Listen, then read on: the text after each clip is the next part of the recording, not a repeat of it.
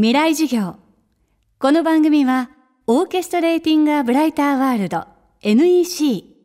暮らしをもっと楽しく快適に川口義賢がお送りします。未来授業月曜日チャプト1未来授業。今週は雑誌月刊外こと編集長差出和正さんの授業をお送りします。テーマは地方で見つけるソーシャルな生き方。21世紀に入ってから折に触れ地方活性化という言葉を耳にします。どこか停滞の続く日本を元気にする切り札の一つとして地方ローカルを盛り上げていくことは大いに期待されています。ではその役割は誰が果たすのか。差出さんはローカル再生の現場の取材を続けこのほどポプラ新書から出版された僕らは地方で幸せを見つける外こと流ローカル再生論にまとめました。今週はローカル再生の最も新しい姿とそこで活躍する人々や現象に通じることを探っていきます。未来授業1時間目。ソーシャルとは何か？ちょっと変わり始めたなと気がついたのは、まず2008年のリーマンショックからです。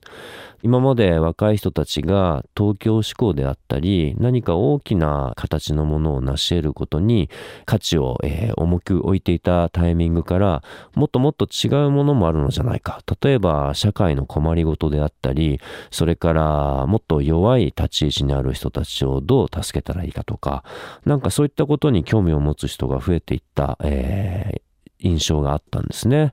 で、さらに拍車をかけたのが2011年の3.11でした。東日本大震災で、まあ、甚大な被害に見舞われた東北地方に足を運ぶ若い人たちの姿を見て、今、自分たちが面白いと思っていること、それから社会の未来についてやらなければいけないことを、えー、こういう若い人たちが見つけたんだなというふうに感じたんですね。で、こういった、えー、方々のことを僕たちはソーシャル世代と呼ぶようになりました。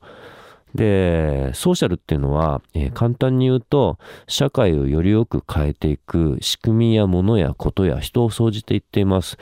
例えば使い方としては、ソーシャルグッドとか、ソーシャルビジネスとか、あと社会的にいいことをしようとしている新しい仕事のことをソーシャルベンチャーとか言いますね。まあ、平たく言うと、未来を面白く作っていくような、えー、価値観のことをソーシャルと言ってもいいかもしれません。で、そんなところから、外ことは、次の新しいライフスタイルは、スローライフやロハスに続く新しいライフスタイルとして、ソーシャルが日本に来ているのではないかなと思い、えー、ソーシャルエコというのを、えー、提案するように変わったんですね。世界そして日本で続いた大きな出来事をきっかけに生まれた社会をより良くしていこうという意識のうねりはソーシャルネイティブと言われる若い世代を中心に浸透していきましたそして彼らの意識を行動に変える装置として注目されたのが地方だったのです。地方というのがとても魅力のある場所に変わったんでしょうね。これまではどうしても大きなメディアであったり日々入ってくるニュースなどでは地方というのはどんどん衰退していく、えー、お年寄りが増えていって、えー、高齢化が進み若い人たちがいなくなっていってしまうそういう場所だというふうに認識されたんですね。ところがその九段の若い人たちからしてみたら地方には宝物がたくさんあったんです。例えば映画の舞台になりそうな美しい里山の風景。それからお金では買えないような関係性。物と物を交換するだけじゃなくて友達付き合いのできる新しい経済とか。そういった意味で地方には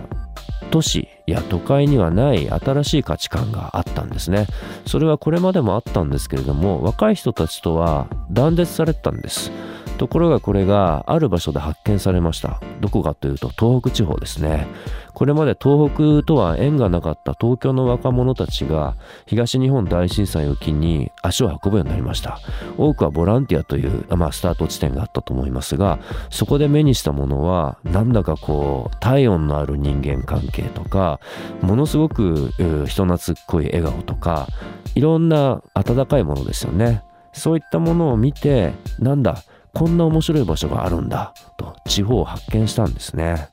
で東京的な価値観は実は SNS を使ったりとかインターネットを使うことでも割とこうたやすく手に入る時代になりました。でも地方は東からまあ西からまあいろんな場所に行くとそれぞれのまだまだ多様性が残っているので行く場所に、えー、全く同じものがないんですよね、えー、そういった意味で新しいものを見つけやすい。古くて新しいものを見つけやすいのが地方。だから若い人たちは単に物を買うとかそういった価値観でではない地方。おそらく自分の五感とか感覚的なもので、ダイレクトにリアルを感じられるのが面白いなと思ってるんじゃないかなと思いますね。今週の講師は月刊外こと編集長の指出和正さん。今日のテーマはソーシャルとは何かでした。未来授業明日も指出和正さんの授業をお届けします。川口技研。階段での転落大きな怪我につながるので怖いですよね。足元の見分けにくい階段でもコントラストでくっきり白いスベラーズが登場しました。皆様の暮らしをもっと楽しく快適に川口技研のスベラーズです。未来授業。この番組はオーケストレーティング・ア・ブライター・ワールド NEC 暮らしをもっと楽しく快適に川口技研がお送りしました。